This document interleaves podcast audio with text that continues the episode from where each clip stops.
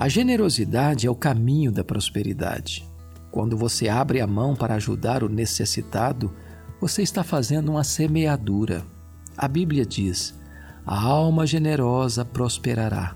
Diz ainda: quem dá liberalmente, ainda se lhe acrescentará mais e mais. A palavra de Deus afirma: quem se compadece do pobre, ao Senhor empresta, e este lhe paga o seu benefício. Deus diz que o generoso será abençoado. O salmista Davi escreveu: Bem-aventurado que acode o necessitado, o Senhor o livra no dia do mal. O Senhor o protege, preserva-lhe a vida e o faz feliz na terra, não entrega à discrição dos seus inimigos.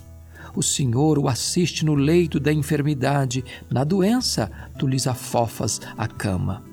Você é uma pessoa generosa. Qual foi a última vez que você ajudou alguém?